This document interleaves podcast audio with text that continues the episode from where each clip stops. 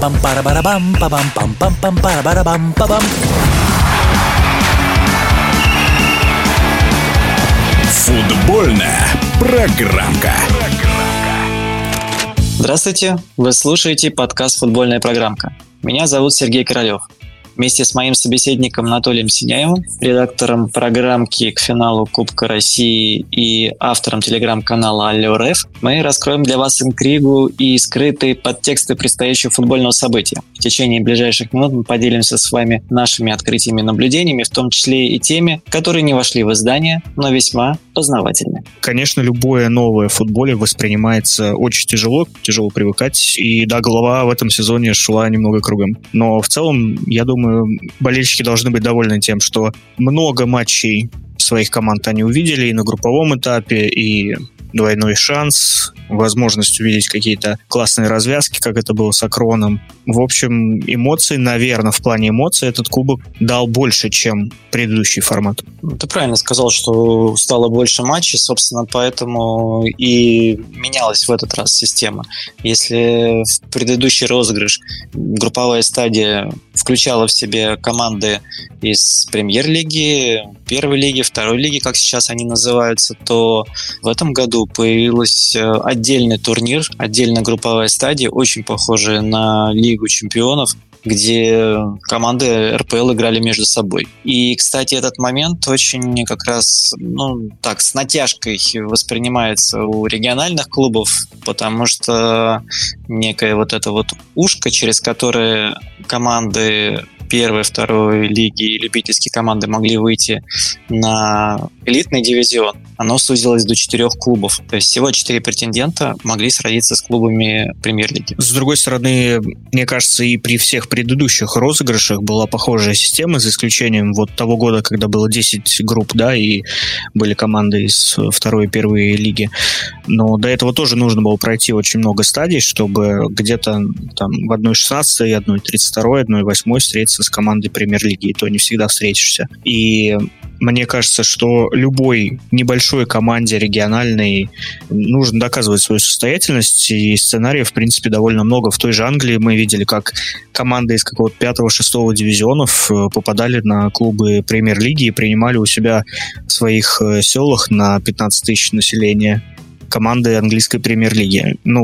Чем не сюжет? Доказывайте, что вы лучше, сражаетесь и получите шанс встретиться с большими клубами. Кстати, мы изучали вопрос, как оценивают сами участники турнира текущий розыгрыш, и представитель второй лиги из «Текстильщика» Иванова сказал, что как раз было бы здорово, если к участию в турнире привлекались все команды, которые вообще играют в футбол. То есть это как в Англии как раз делается. Интересный факт из истории советского футбола. Команда принимала участие в Кубке страны очень много. Это был действительно самый масштабный турнир. По-моему, если я не сильно ошибаюсь, где-то рекорд составляет 17 500 команд. Кстати, Анатолий, ты знаешь, сколько сейчас клубов принимало участие в этом розыгрыше? Точную цифру я не назову, если не посмотрю в шпаргалке. Напомню, 103 команды. То есть 17 500 и 103, ощутимая такая разница. И надо сказать, что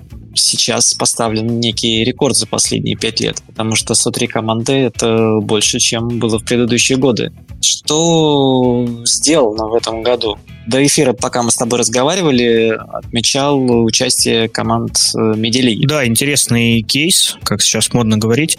Команда Медиалиги, Амкал, Тодроц, команда на слуху с большой фан-базой пришли в Кубок России, и хорошо, что Российский Футбольный Союз пошел навстречу этим командам и допустил их до участия. Наверное, это как раз вот та идея, когда в Кубке России могут участвовать все клубы, кто пожелает, вот отправят заявку и участвуют на любой маломальской ранней стадии.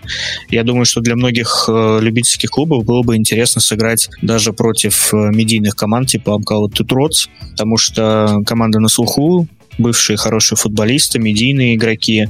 Это, конечно, привлекло дополнительную аудиторию к самому турниру, и на ранних стадиях было интересно смотреть. И, насколько я знаю, например, на матч Амкала в Санкт-Петербург приехало несколько сотен болельщиков из Москвы.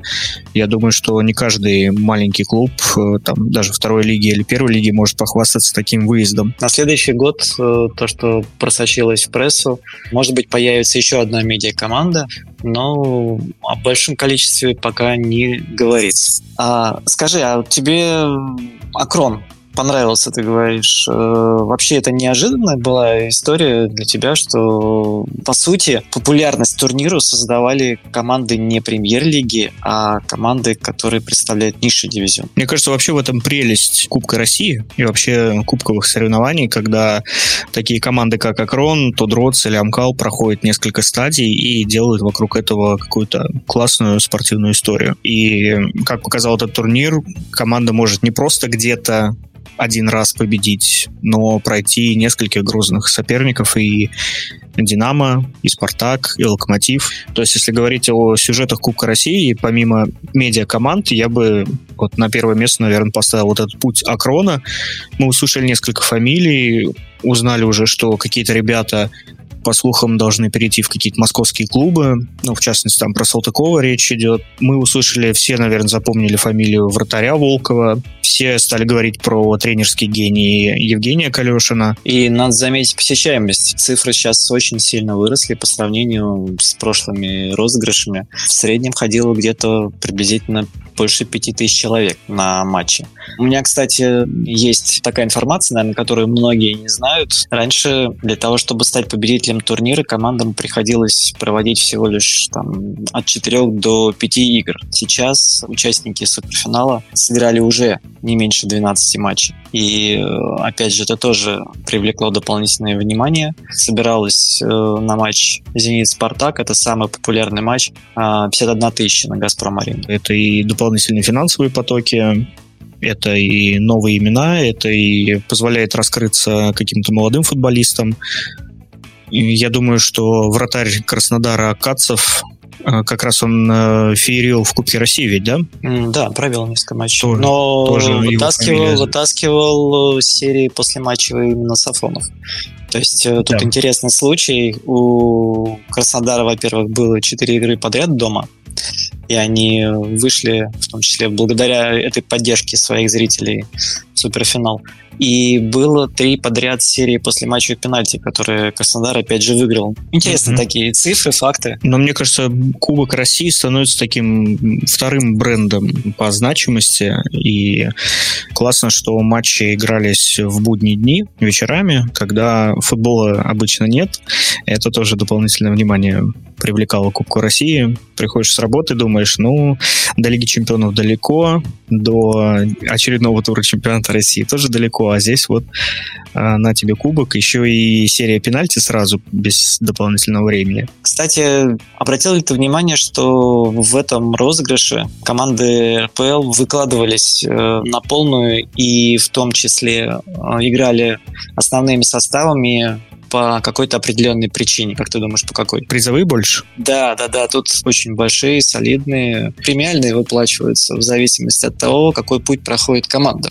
Итак, Краснодар, хозяин суперфинала, включая выход в суперфинал, получит 150 миллионов рублей. 150 миллионов рублей – это общий призовой фонд предыдущего Кубка России, правильно я помню? Абсолютно верно. То есть всего команды разыграли 154 миллиона в прошлом году, и победитель «Спартак» получил 22. А здесь только финалист получает 150. Сумма, на самом деле, космическая. И, приоткрываю тайну, ЦСКА заработал уже 224 миллиона. Победитель получит еще 75 миллионов. В регламенте записано, что финалисты еще получат деньги за сборы с суперфинального матча. Следующий Кубок России, есть какая-то информация? Пройдет по такой же схеме или какие-то изменения будут? Могут отменить один из финалов. В этом розыгрыше было уникальное событие, когда Урал, команда, поиграла в двух финалах. Вот этот второй финал, возможно, в следующем году уже отменят. Кстати,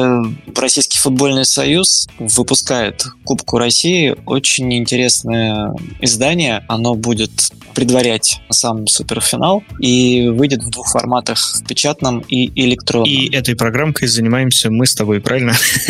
Все абсолютно верно. Мы ее делаем. Футбольная программка.